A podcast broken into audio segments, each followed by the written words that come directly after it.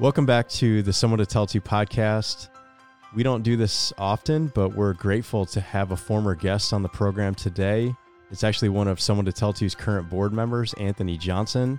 And we have had him on the program before, and we've also been guests on his podcast. But every time we're around him, he just exudes vulnerability and openness. He creates a safe space. I mean, so many things that we try to teach through our training, our compassionate listening training, he embodies. And it just makes it quite natural for us to have just a real conversation about life. And even in this conversation today, it just goes to places we definitely didn't anticipate it going, but those are always the best conversations. So let's just tell you a little bit about who Anthony is. Anthony Johnson has a passion for helping people. Based on his military experience, parenting two children, coaching, as well as his many life experiences, he helps others overcome their challenges by facing fears, expressing vulnerability, learning and leaning into discomfort, and practicing discipline. He says, "My goal is to continue to grow personally while helping as many people as I can thrive along the way." Anthony has a new book out which will guide our conversation called It's Not About You. We hope you'll enjoy our conversation today. We use Buzzsprout to create this podcast, and as a small nonprofit team, we really appreciate how easy they make it to get our guests' stories out into the world. With Buzzsprout, you get a beautiful podcast website, audio players to embed into other sites, detailed analytics, tools to promote your episodes, and so much more. Use the link in the show notes to get a $20 Amazon gift card when you sign up for a paid plan and to support our show. As the co-founders of Someone to Tell It To, we often find ourselves traveling around between meetings and listening sessions, and we often don't really have time for the little things like grocery shopping. I'm sure many of you have had that experience when at the end of a long workday, you'd rather do anything else than shop for groceries. That's why we're happy to give our listeners the chance to get free delivery on your first Instacart order over $35. You'll get the products you love from your local stores in as fast as 1 hour. There's nothing quite like sitting down at the end of the day to be present for your family over a home-cooked meal, and takeout just doesn't feel the same. So if you find yourself needing groceries and considering getting takeout instead, get hand-selected products delivered straight to your door. Get free shipping on orders over $35 by using the link in the show notes. Well, Anthony, so good to have you back on the program today with us on the Someone to Tell It To podcast. Oh, man. Thank you for having me. I'm happy to be here. I'm excited for the conversation. Well, how about this for our listeners who didn't get to listen to our conversation with you several years ago on the Someone to Tell It To podcast? How about you just catch us up on what you've been up to and just a little bit more background about yourself so that we know you? Okay. So, I mean, my most recent endeavor, I just published my first book, my first co-parenting book. I got it right here. It's called It's Not About You. You know, what I would say are my 10 principles for a strong co-parenting foundation. And I've rebranded since the last time we spoke and just, you know, going into the co-parenting realm, wanting to help people there. And I still do leadership training and consulting and things like that, but I really want to help parents, particularly people who co-parent, deal with the stress that comes along with that. And not only the stress, the things that people may not normally think about when you think about co-parenting, and which is like the personal growth and development piece, since that's like my thing, right? Like, I'm very big on personal growth and development. And I think that's a big thing when it comes to co-parenting is people don't know how they're getting in their own way. So let me help you navigate those murky waters. So that's kind of, you know, what I've been working on for the most part, and just growing, you know, working on growing my business, getting into my swing of what entrepreneurship really is. And I'm like in the thick of it right now. Well, we want to congratulate you on the book. We're really proud of you. As authors ourselves, we know how hard writing a book can be. We know what it takes to get it to fruition, to get it published and to get it out there. And then what it takes to sell it. And, you know, have people become aware of it. So we know it's not always an easy job, and we congratulate you for doing it, for sticking with it, for getting to this place. And we hope that this conversation today can help to sell some books for you. Thank you, man. Absolutely. So absolutely. Nice. So we just want to ask you what compelled you, what inspired you to write this book about this topic? So I knew I wanted to be an author, right? That was one of the things that I wanted to check off my list, right? Of things that I want to accomplish in my life. And the dilemma was, what was my first book going to be about? And before I rebranded, got into this co-parenting thing, I was like, people were telling me your first book, because people that know my story and they know me and the things that I've been through, I have a crazy, just like life story. And it's like, man, it should be about your life, man. Your first book should be about your life, things you've been through, lessons you've learned through that. And I was like, yeah, that's a good idea.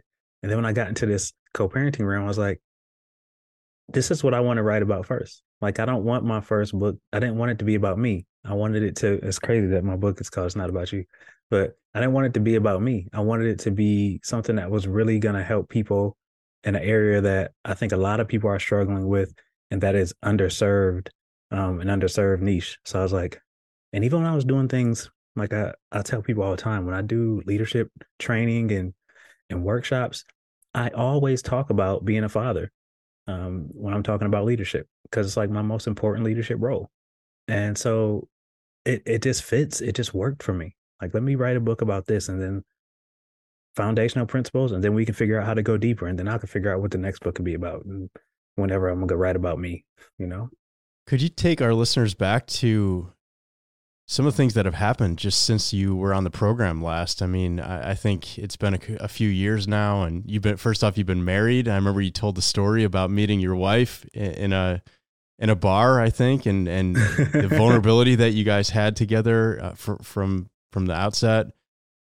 But then there's been a lot of other significant life changes and transformation that's occurred both in your professional life, but also in your personal life. I mean, and then also I think there's been a shooting in the city that you grew up in Buffalo, New York. I'm trying to think of some other things I know that have really happened that have shaped you.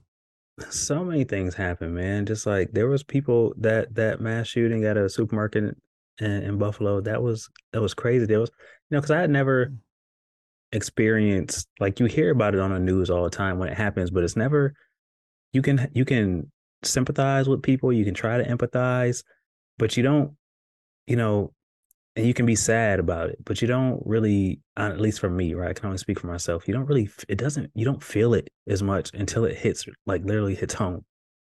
And like people, you know, personally are affected.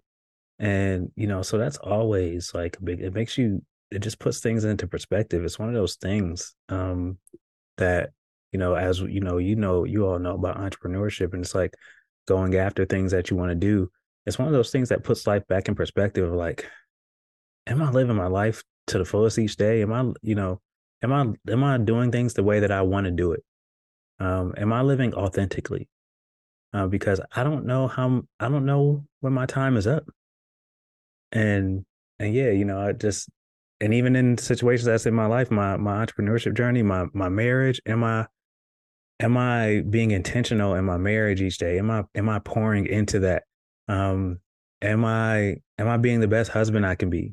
You know, this is my first go at it. Right? This is my first marriage. Like, you know, I'm at age 39, and am I missing opportunities to show my wife that I love her and to show her that she's appreciated? And you know, just things like that, you know, not letting silly arguments or anything get in the way. We don't really argue, but we haven't yet, but we have disagreements, right? And am I letting silly things get in the way of us, our happiness, things like that. It really makes you think.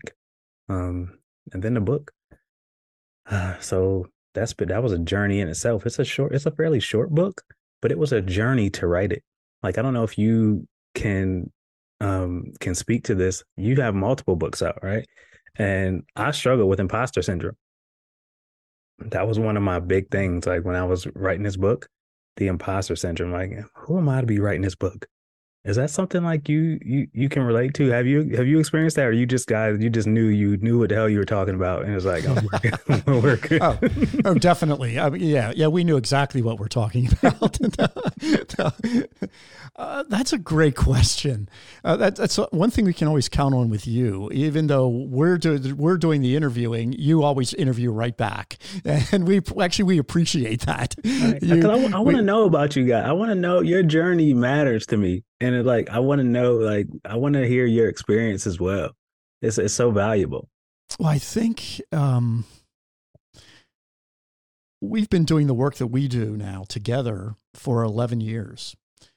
And I don't know, I think there's a certain point after doing it for a certain amount of time, whatever that may be, you begin to feel like, you know what?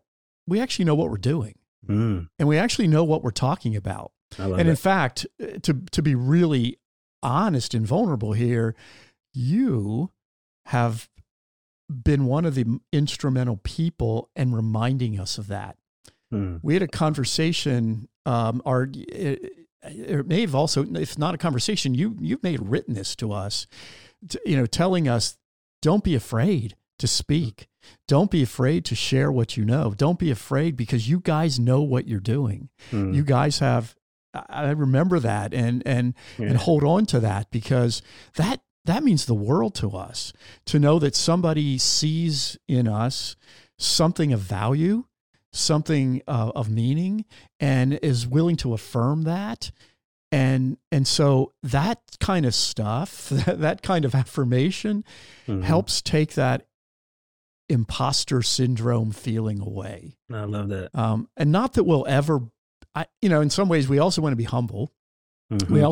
We never want to feel as if we know it all, or we've got it all figured out, or because we always want to be learning, mm-hmm. and always want to be growing. We always want to be, trying new things and taking some risks that, in order to grow and to be better than we've ever been before. Yeah. And that's important. But I hope that, now we're writing our fourth book right now. We're in the throes of that. And it's kind of exciting. And we know that we have more books to write. Yeah. So I don't know if this is answering your question, but yeah, certainly there have been moments, many, many moments of imposter syndrome where we wonder, is what we're doing, does it have value? Does anybody care? Mm-hmm.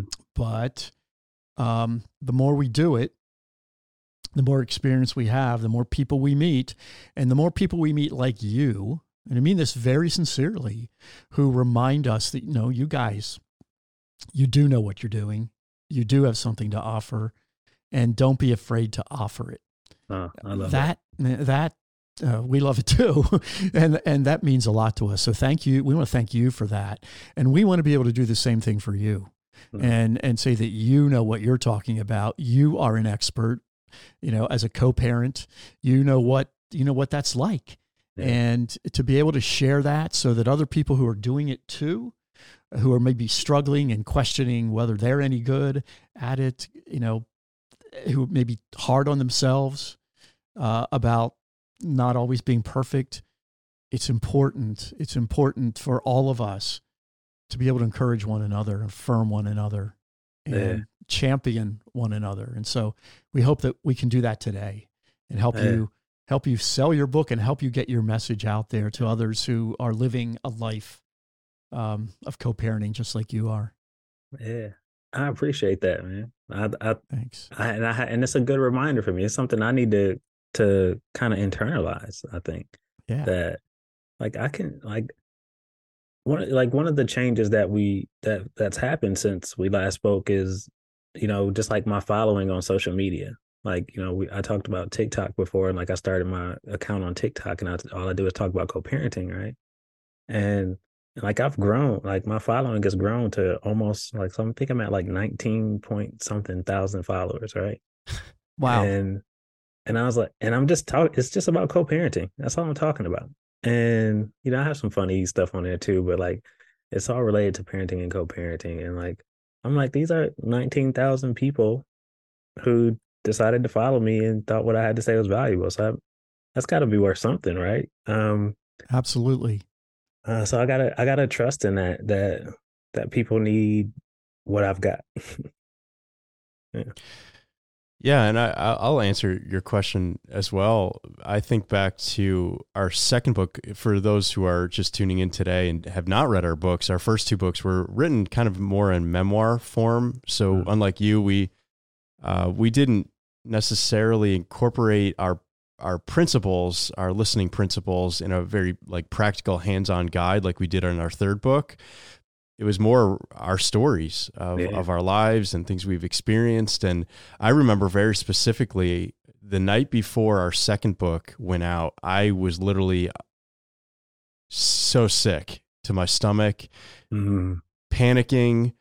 I remember texting Michael that night, like, I don't know if I'm comfortable with this going public, because there were some really sensitive things that we put in our second book based on our stories, some stories about our relationships with our own dads, for example, which I know you care very deeply about. And we talked about actually on your podcast. Yeah. That was another thing that I was going to mention that's been significant in your life that you've done in the last couple of years. And yeah, I think it was a hard thing to do, to put ourselves out in that way, to be very vulnerable and open. But I remember one of the confidences I had in putting it out there was like, this is my story. Everything in here is 100% the truth. Yeah. So I can be confident in telling the truth because it's real and it's true. Whether people read it or not, that's okay. That's up to them, and they can judge our stories, how they are going to judge our stories. But I still felt it was important to tell our stories. And I think that's kind of the heart of our mission here at Someone to Tell To is giving people the space to tell their stories. And I'll never forget, actually, it happened shortly after that second book came out. There was an older woman that we were visiting, and she had read our book. She sent me a message and said, I just wanted you to know how much your stories meant to me. I forget which one in particular. There was one or two of the chapters in the book where I wrote about, I think, about my depression. And she said, I just wanted you to know that you made me feel like I'm not such an oddball after all. Mm-hmm. And that's awesome. One statement meant the world to me. It was worth it for that one woman to put my story out, to put our stories out there. And, if we all have that perspective, like if we could touch just one life through our own story, then it's worth it. Yeah. 100%, man. I love that. So how about this? How about you, for our listeners today, explain a little bit more about co-parenting, because we've talked about it a fair amount already, and just help us all understand what the co-parenting life is all about. So, usually when I say co-parenting, like, I just assume that people know what it means, right? But co-parenting can mean different things, because I found, like, when I started my Facebook group for co-parenting fathers, people would request to join the group. And one of the questions, the first question, how you got to answer those questions is to join Facebook groups or whatever. And the first question is, are you a father who co-parents? And and I would get people who say no. And I'm like, well, why are you requesting to join the group if you're not a father who co-parents? Well, you're requesting to join a co-parenting fathers group. But it was guys looking for people to co-parent with, like to create a child with, whether it's, through insemination or some other way. They were finding somebody that, like, maybe a homosexual male finding somebody to mate with so they can co-parent. Like, and I'm like, okay, yeah, I'm thinking, like, one track mind, like, co-parenting is like two people who have a child together and they're no longer in a relationship and they parent from separate homes. That's all. There's only one definition, but that's not true.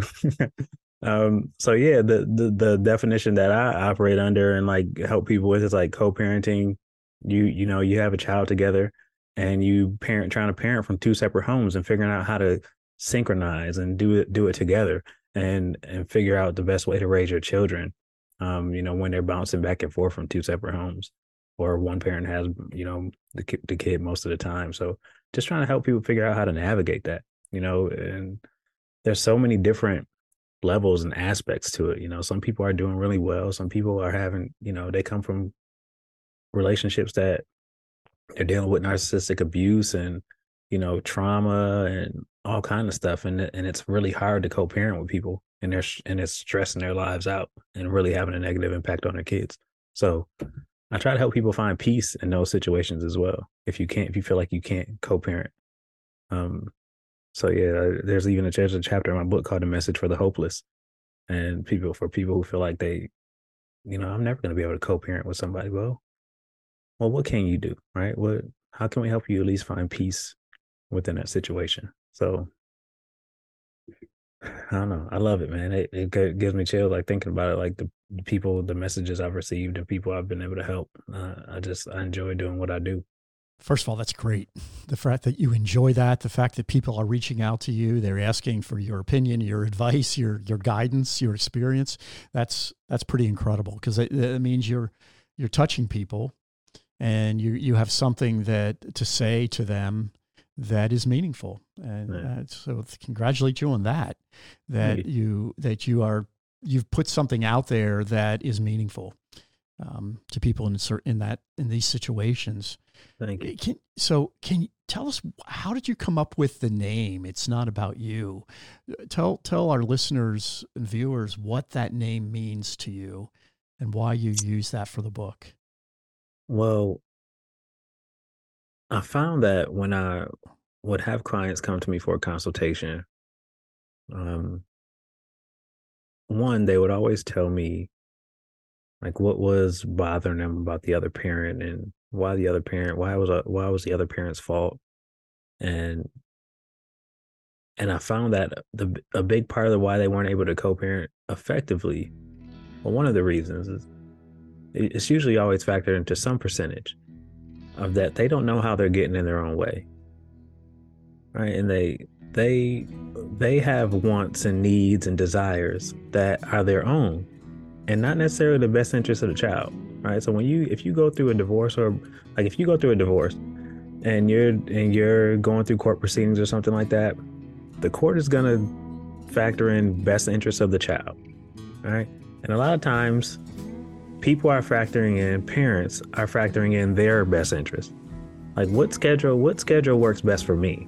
What financial situation works best for me? And they're arguing over their own interests. And then it puts the kids in the crossfire, puts the kids in this big dispute, and they're losing sight of what's supposed to be important, which is the children, right? So it's almost like you have to remind people that, look, it's not about you. Like when you split, your children didn't ask to be here, right? So whatever, based on your partner that you chose or whatever situation you couldn't figure out your relationship, whatever, that has nothing to do with the child.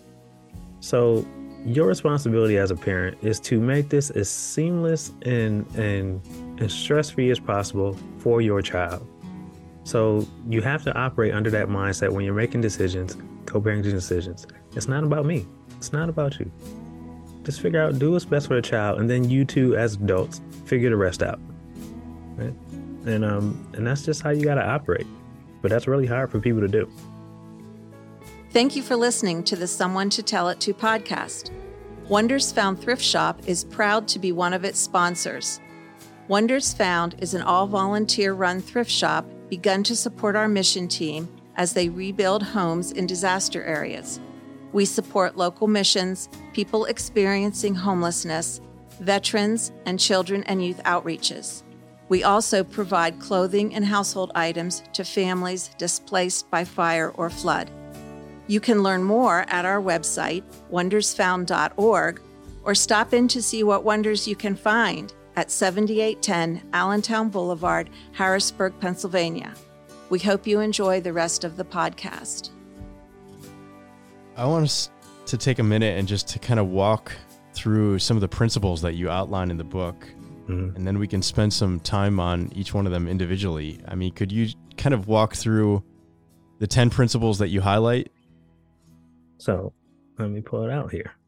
Mm-hmm. So I know the first two, right, it's like, right. And it's more, I try to take it from maybe somewhat of an unconventional approach, right? Because when you think about co-parenting, you're thinking about, okay, we're thinking about what kind of schedule we're going to have, like child support and things like that. But like I try to approach it from somewhat of a personal growth standpoint. So the first two principles are mainly, some kind of introspective. And so principle 1 and 2 is identify where you are, right? And then establish where you want to be. So it starts like by looking in.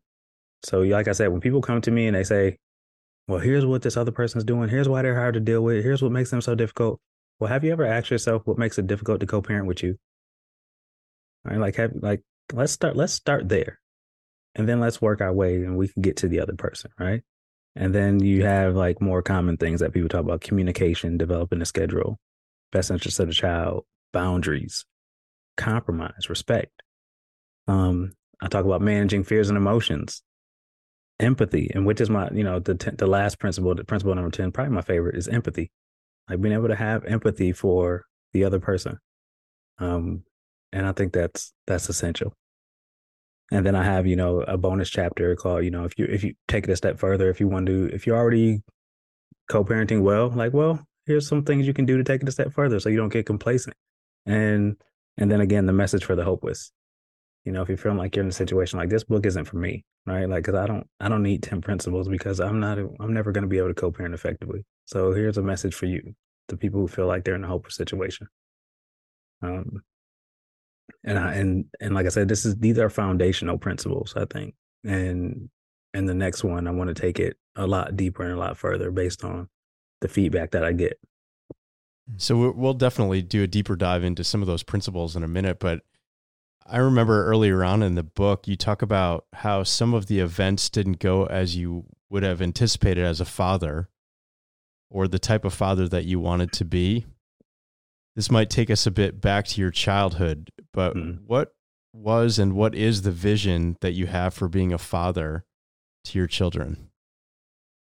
So the vision I had, it was just the opposite of what I experienced. It was, like my dad wasn't around, right? So I never saw my mom and dad together. And he wasn't a presence in my life.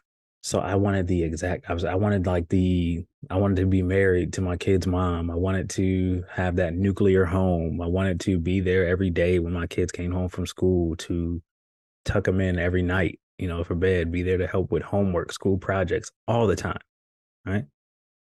So, and it looked like that's how things were going to be, right? My two kids are with the same woman. We were engaged, and it just it didn't work out. And that was devastating for me. Like I say, and I don't say this lightly, but to this day, that was the most difficult decision I've ever made, to part ways with the mother of my children, because being a father was the most important thing to me. It was the biggest part of my identity. And it was the thing that I wanted to do good at the most. And it dismantled my vision of what I thought of the father that I wanted to be. So I was like, I just remember crying about it and what am I going to do? Like I talk about it in the book where I had I'd have visions of another man pushing my daughter in a swing, right? Because my daughter was two years old at the time, and I'm eventually she's going to be dating other people, and there's going to be another man around my daughter, my son. But then it took some time, but I was able to shift my focus and just kind of reframe it and focus on the things that were important given the situation that I was in. How did you talked about being devastated, that your dream and the vision you had as a father, and as part of the family, just didn't come to reality the way you had envisioned it would. How did you get over that devastation? What did you do? What did you have to reframe? What did you have to think in order to kind of rise above that and come out of that in order to, forge a new path? So it's almost like I had to, it's hard sometimes when stuff hits the fan, you can be taken away from your core values a little bit. It can it can distort your thought process a little bit, and you're just like, when things are being dismantled based on a vision that you had. But I had to go back to something that I always believed was that no matter what happens in my life, I'm going to be okay, and that I'm going to be able to, like, this is all just a part of the plan, and I'm going to be able to make the best of it. But when that happened, I was not thinking that way. And it was just like, what am I going to do? Like, it was panic mode. And I think this is important when I'm coaching people, like to identify what your values are, because what I had to do for me is I just had to resort back to my values and my core beliefs. And my core belief is no matter what happens, I'm going to be able to make the best out of a situation. And all I can focus on is what I can control. Right? Like, one of my core beliefs about parenting and fatherhood and relationships is that I don't think people should stay together for the sake of the kids. That was one of my core beliefs. So I'm like, okay, that I'm operating under my core beliefs, right? Like, we're not staying together for the kids. What are we? But like, so it was really just, you know, it's like they say, when if you're in the military or you are a high performance athlete, a saying that I heard that I love is that when people don't just like rise to the occasion, right? When sports athletes, when things are intense and high pressure, they don't rise to the occasion. They resort back to their training. Right. So it was the same for me. I had to just resort back to my values and my core beliefs. Right. And just remind myself of that and say, you know what? It's going to be okay. And now what do I do based on, I've always been somebody who's been able to, like, I've been dealt shitty hands and I played the hell out of them. So what I'm going to do is I'm going to take the hand that I was dealt and I'm going to play the best damn hand that I can play. And I'm going to, even if I only have my kids 50% of the time, I'm still going to be a full-time dad somehow, some way. I'll figure it out. I'll be in their lives. I'll coach their sports teams. I'll show up to their practices. I'll still be a full-time dad.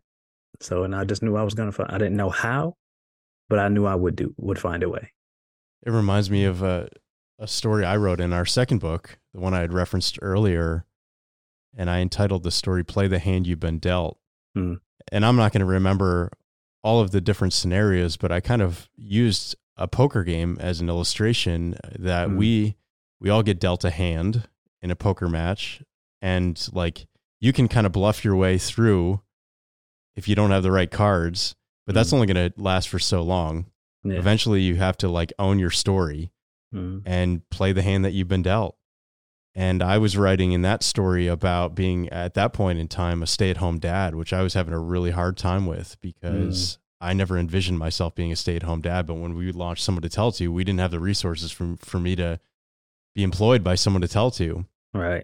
So our wives in a lot of ways backed us to get us started. And I had to be at home with the kids. And I remember this image that I had of a poker match of just like, this is the hand that I've been dealt. And now I just need to play the hand. Yeah. I'm not going to fold. I'm not going to, I'm not going to bluff my way through it. I'm not going to fold.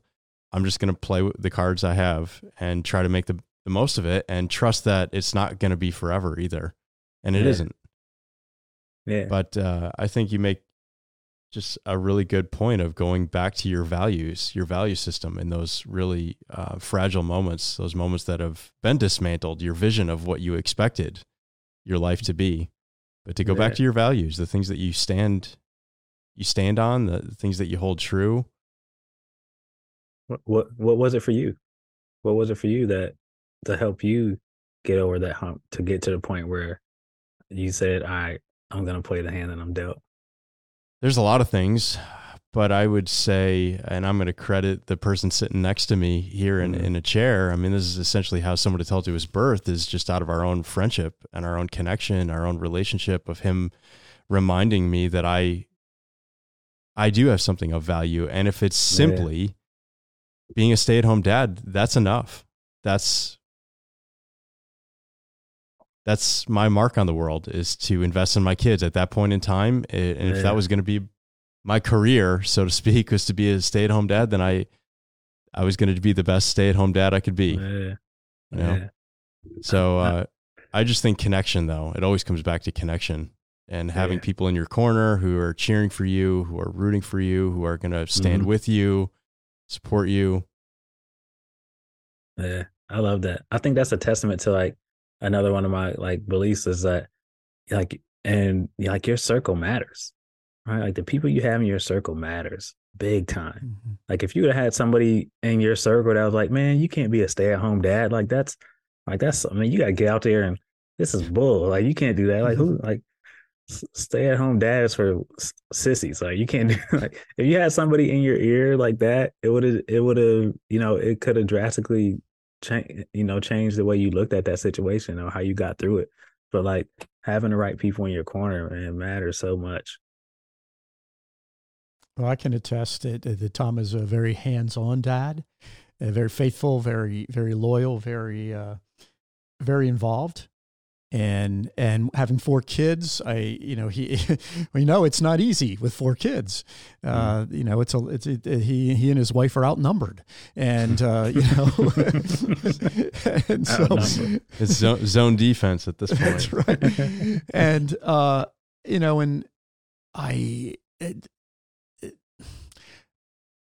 Tom has been very open with me about. I mean, first of all, I can say I've seen and very much how involved he is and how much he wants to be and is a very good father. But he's also been very vulnerable at times about those moments where he, you know, he may have been a little harsher than he is proud of, or he may have said something he wish he wouldn't have, or, you know, all the kinds of things that every single father, every single parent has done. You know, we've all had moments, and the fact that he could be vulnerable about that and tell me those moments, and I felt that if somebody's going to be that open and vulnerable about, you know, I kind of messed up here, or I wish I wouldn't have done this there or said that, that only makes me not judge and not condemn and not criticize, but I want to affirm and remind him you are a great dad, mm-hmm. and that that I've made these mistakes too, or I've said these things, or I've felt this way, you know, in whatever kind of negative or frustrated way it may have been, that it's normal and it's natural and it's just part of it, and I just feel that to condemn someone for not always being totally perfect is just so defeating and mm-hmm. discouraging. And that's just, to me, it's just not right to do that. Mm-hmm. And so I know that being a father is difficult and frustrating at times. And to be able to acknowledge that too, and just remind him and remind you, mm-hmm. any dad who sometimes feels less than that, you know, we all do. If we're all honest, we all feel that way at times. And it shouldn't be about condemning or judging, criticizing, shaming. It should be about lifting up, encouraging, reassuring, and affirming. And, that's, to me, what it's all about. Hell yeah, man. Being a father, a parent, will make you face all of your stuff. It will bring all of your stuff to the surface, because it's like, it's the one relationship, if you care about it, right? Which we all do here, right? It's the one relationship you can't walk away from. Like you can't, like you don't walk away from being a dad, right? It's just like, you know, and so it's like, if you're in a relationship with another person, right, in a partnership, in a romantic relationship, and it's not working out, you're like, you know what, I'm done with this. Let's go our separate ways. You can't do that with your kids. All right? You can't. So it's like, you got to deal with all the little stuff. You got to figure it out. you have to figure it out. Like, how are we going to get through this? How are we going to communicate better? How are we going to work this out? Right? Like, and I think the vulnerability is such a great piece. And I think that I need to, like, that helps with my kids. I see it. It helps, like, me and my son, my kids go to counseling just because, right? Like, I don't think they've ever been through anything necessarily traumatic, but I want them to have someone to talk to. I want them to expand their emotional vocabulary, right? And my son, he decided he was done with it. Right? He's like, I'm done with counseling. My daughter loves it. They're so opposite. And he's like, I'm done with counseling. We're driving to counseling one day. He's like, I don't even know why I'm doing this anyway. It doesn't make a difference. And I'm like, all right, well, we'll talk to the counselor about that. All right, let's go. When you get to the counselor, you can tell her how you don't want to see her anymore. You don't want to talk to her. And I was like, we'll go in there together and we'll talk to her together. And we went in there and we talked, and like, I was vulnerable, and like, I cried, and I expressed my feelings about, you know, some of the ways that our communication will break down and things like that. And I think, and at the end of it, the counselor was like, so when are we going to, is next Friday good? You know, can we, and my son was like, yeah, that's next Friday's good. Right. Like after, and I think it was my vulnerability that helped him see the value in it when he was just like ready to be done with it. And so, like, that vulnerability is, I think, is such a just a key piece, man. And the fact that you two are able to do that with each other and in your books, man, it just, like, it was one of the things that makes you special. Yeah, we come back to this definition. I think it comes from Brené Brown, who just said that vulnerability is just showing up and letting ourselves be seen. Mm. I love Brené Brown. And we'd rather, as she says, be our authentic selves than spend our lives kind of running from our authentic selves. We'd rather just be real. Mm-hmm. You've talked a lot about communication now, and it was certainly one of the principles that you highlighted in the book. And Michael and I have worked with a lot of couples over the years and a lot of relationships. We just find, as you've already mentioned, that values are the things that you stand on for sure. And those need to be in alignment if you're going to have a healthy relationship. But then also, how you communicate those values is also essential. And vulnerability is certainly one of the strongest pieces to communication. What are some other things in regards to communication that you've learned in your healthiest of relationships that you have in your life? That I think one of the first thing that comes to mind is that it doesn't always get to happen on my terms. And that it's an ever evolving process. Like, I have to, if I want to communicate effectively with somebody, whether it's my wife or my kids or anybody, people that I care about, I have to be intentional about understanding who they are, and what and how they receive love, how they receive, you know, like I can't say the same, and I've talked to my wife about this. I can't give the same message to my wife in the same way that I would give it to my best friend that I grew up with, my boy that I went to high school with, played football with, was in the Army with, right? Like, I can't, if he's doing something stupid, I'm like, dude, what are you doing, dude? That's stupid. Like, stop being a dumbass, right? Like, I can't say that to my wife and the same, like, I can't give that message to my wife that way, right? Like, because it's not going to be received well. And it's like I have to know somebody's.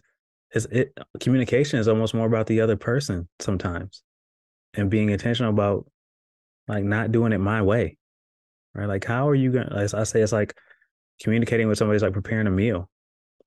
It's like, you know, when you get food, right? It's raw, right? But and it's not edible, but once I start preparing it the way you like it, seasoning it the way you like it, it becomes more palatable, it becomes more edible. So you may like your steak medium, and, you know, Tom likes this, you know, he likes a steak well done or rare, right? Like, for one, it's edible, and for the other, it's not. All right. So I have to prepare it in such a way that's going to be received by you. And I think that's one of the biggest things I learned about communication, and that I can, based on the way I deliver it, I can create or destroy a relationship.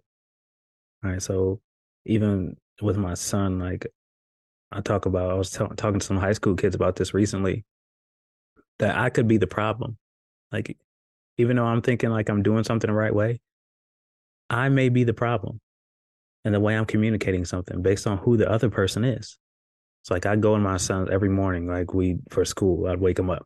I'd be like, hey, man, it was the same routine. Hey, man, time to get up. Let's get ready for school. And he's like, nah. My daughter, she gets right up. That's just, I don't know. She just gets right up, gets ready. I think because she likes school. Saying I'd get up early to wake my son up because I knew it was a 30-minute process. I'm like, all right, man, time to get up. I'd go get ready, maybe make some coffee, start getting dressed, come back up. Hey, man, time to get up, ready for school. He put more covers on. Right. I go down, I go get dressed, come back. Hey, man, come on, man, let's go. It's cool. Go, come back. By the fourth time, I'm like, hey, man, get up. I'm snatching the covers off. I'm like, all right, man, let's go. I told you 4 or 5 times already, it's time to get up. And I do the same. And it would be like that all the time. All right. And I was like, well, how can I do this differently? And then I started going in my son's room and I'd climb into bed with him. And I'd rub his back and I'd say, hey, man, time to get up. How'd you sleep? How you feeling this morning? Like, what's going on? And we talk a little. He cuddled with me. So his love languages are physical touch and words of affirmation. So I'm going like, hey, man, how you doing, man? I love you, brother. How you good morning. And like, he's cuddling with me and he's talking to me and telling me how he slept. Did you dream about anything? Tell me about your dream. And I take about 5 minutes and he was getting, and I'm like, hey, man, it's time to get up for school. And he'd get up and get ready for school. It'd take 5 minutes out of my morning. All right, before it was a 30-minute process of me doing the same thing over and over and getting the same result. Like if I could, just because I communicated that wake up a little bit differently by speaking his love language, that matters, So That was an awesome story. That is a great story because that was a roundabout way of saying like learn people's love languages, it's just that is such an important message. Like I'm gonna have to sit on that one for a little while, but you're exactly right. It's more communication is more about the person receiving what you're communicating than it is about you and what you're communicating. Yeah, that's an extremely insightful understanding is a thing. And also what you do, a lot of people don't. A lot of people continue to do the same thing, snatching the covers, all those kinds of things and don't often explore or realize what it is that can actually take this struggle away and what someone may need to do that. It's knowing your audience of who you're communicating to. That's beautiful. I mean, one of the principles and one of the values that we have in the work that we do with Someone to Tell It To is noticing people, noticing. And what you did, you noticed what worked for your son or what didn't work for your son. Maybe that's what you noticed first. And then we're able to begin to notice what did, what would. And then you enacted that. You followed through with what would, and it worked. So often, sadly, so many of us don't get to that place. We don't realize, we don't notice what someone needs and what they don't need. So congratulations to you for that. That really is a fantastic story. Thank you. This is not a knock on anybody or any gender, but I think people look to men to lead in general, like to lead in their homes and like to lead, like just in general, like women can be leaders just as much as men, right?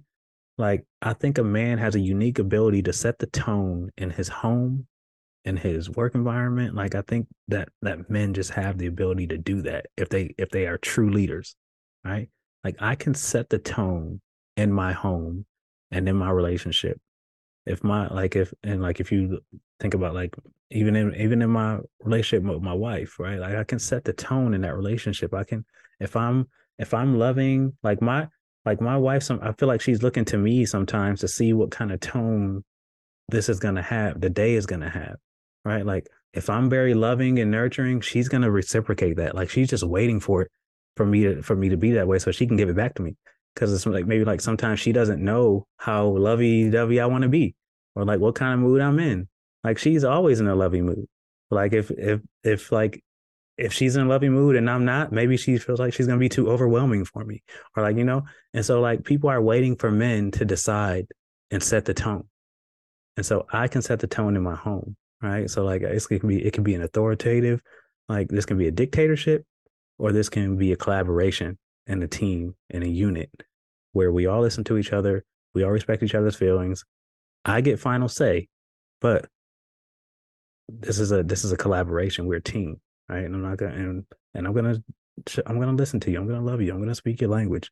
I'm going to allow you to have feelings. And, you know, that's just something that I firmly believe. Unfortunately, our time's probably winding down here, but I definitely want to ask you this question, and it actually comes back to a quote from your book. I mean, you use this statement, and I think it's so powerful. I believe that one of the greatest gifts you can give to yourself and your children is the ability to learn how to create peace from within, even in the face of chaos. So what have you learned about creating peace from within? I've learned that, and it's funny because me and my wife came up with that together. What I've learned is that, like we talked about earlier, if I'm stick to my core beliefs and my principles and my values, that some things are not within my control. That when the storm comes, if I've been able to create peace from within, when the storm comes, I'll be able to withstand it. Like my foundation will be strong. And that one of the most important qualities and one of the most important things I can be as a father, as a partner, is calm. And that like when shit is hitting the fan, like my kids, the people around me that look to me to lead, they need me to be calm. Because if I'm not, especially if I'm normally calm, if I'm not calm, people are going to worry. Mm-hmm. All right. Because like I said, I have the ability to set the tone. And like, if I can be calm, then even if like, it's like, you know, like they say, like, was it like a duck or whatever? Like you're on a top, you're cool, but underneath you're like, right. But like, if I can do that, I can provide that peace for other people. Right? Like this is what we do. We're responsible. You two are responsible for a staff and, you know, the people that you lead and listen to. And if things were chaotic and you showed that to everybody and you were like, oh, it's burning, everything's on fire, like, then people are doing jobs trying to put out fires that are not their responsibility, right? And it deters them from the mission, right? So like, I need my son to be, I can't never tell my son, I'm never going to sit my son down and be like, look, I'm behind on the bills, all right? So I need you to start a lemonade stand and you need to start helping out around here, right? Like that's not his responsibility.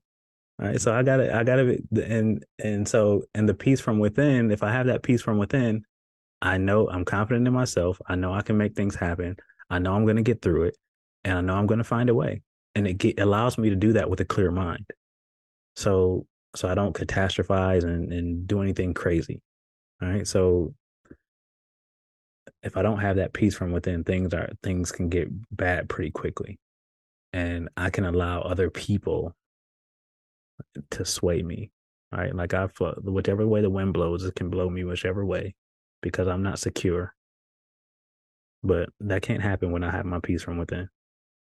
I'm not going to be wavered by the outside world. Nobody can tell me who I am, and nobody can tell me what I need to do if it doesn't sit well with me. It's a great way to end.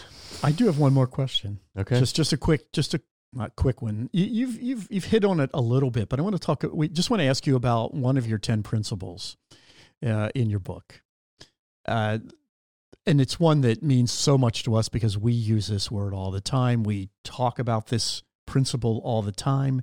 We hope we live this all the time, or at least most of the time. But it's empathy. Could you just tell us what you mean by empathy? What does empathy mean to you? Like, obviously, you know, you have the book definition, right? Like being able to put yourself in someone else's shoes. But to add to that, it's the ability to not judge them because their experience is way different than yours, or that they may do something in a way that is, you may seem that in your eyes is weird or not normal or not the right way. The way people operate is, and the way they function, the way they make decisions is based on their life experiences, how they interpreted those experiences, and how they've manifested based on their level of growth. So to have empathy for somebody in that situation is to understand, like, that anything that happens, even like just specifically like with my father, the way I was able to heal from that and to rekindle that relationship was by understanding that his experience as a father and the way he handled and conducted himself as a father, it was not about me. It was about him and his experience with his father and his lack of an example, and, you know, the environment that he grew up in, which was very chaotic. And if I can empathize with that, then I can no longer internalize that how it made me feel, and that it wasn't, understand that it wasn't about me. And now I can become an ally and a partner in his journey to growth and healing, and understand that I'm not going to judge him for that. It doesn't absolve him of accountability, but that's it. That's for him to figure out, right? But it's not my job, right? So I'm going to love him, and I'm going to be understanding. Thank you, Anthony. We really are so grateful that we could have this conversation with you today. We learn from you, and we appreciate that so much. We want people to buy your book. So if you can tell them where they can get It's Not About You, that would be wonderful. Please tell our audience. So, I mean, you can find it on your major retailers. Like, it's on Amazon, Barnes & Noble, Books A Million. The full title is It's Not About You, 10 Principles for a Strong Co-Parenting Foundation So You and Your Children Can Thrive. And so, yeah, I prefer that people get it on Amazon so I can leave a verified review and say that it's amazing. Doesn't matter. But yeah, but that's where you can find it. If you're looking to look at some of my content, like I'm on TikTok. That's my biggest space, TikTok. I'm the co-parenting coach on TikTok, and yeah, I'm just gonna keep on this journey, man. I feel like it's part of my purpose, so I'm keep traveling down this road. Thank you so much. Thank you. I'm glad we were able to have this conversation. I appreciate you too, gentlemen. Always asking really good questions and sharing your stories. Like, you're having a big impact on the world. Well, as we mentioned in our introduction, today's conversation took us to places we didn't expect to go. There were several moments where Anthony would turn the tables and ask us questions. As Michael mentioned in our introduction, he just has a way of doing that, but it's quite natural. And we love to be asked questions because, as we say often, one of the goals of listening, in our view, is to know and be known. We want to be known ourselves, and we want to know others. And so being around somebody like Anthony, he wants to know us. And so he asks us deep questions about life and our experiences. And so we went to some really deep places today. Mm-hmm. And one of the things that we love about Anthony is that he is so affirming, that he's quick to remind us that we have gifts, and we have knowledge, and we have expertise and experience that sometimes in all of our lives, we probably all question, are we good enough? Have we done enough? Do we know enough? And I think that's a common human feelings and questions. But Anthony is one who just is so good about reminding us that we are good enough, and we do have things to offer. We do have voices that need to be heard, and we just long for everybody to have people in their lives like him, who are willing to do that and to lean in, not to just the flawed parts of our lives, but the gifted and good parts, the especially valuable parts of our lives, and to remind us that those parts are real, and they're real too. So we want to thank you for joining with us today. We're grateful that you're here. If you like these podcasts, certainly encourage you to go to patreon.org. And that's a way in which you can specifically help us to keep these podcasts going, and to continue to make them better, and to reach out to more people to have great conversations with. And we appreciate everyone who is already doing that, and we appreciate everyone who is considering it and who will. So we just are grateful that you could join us today. So until we listen again.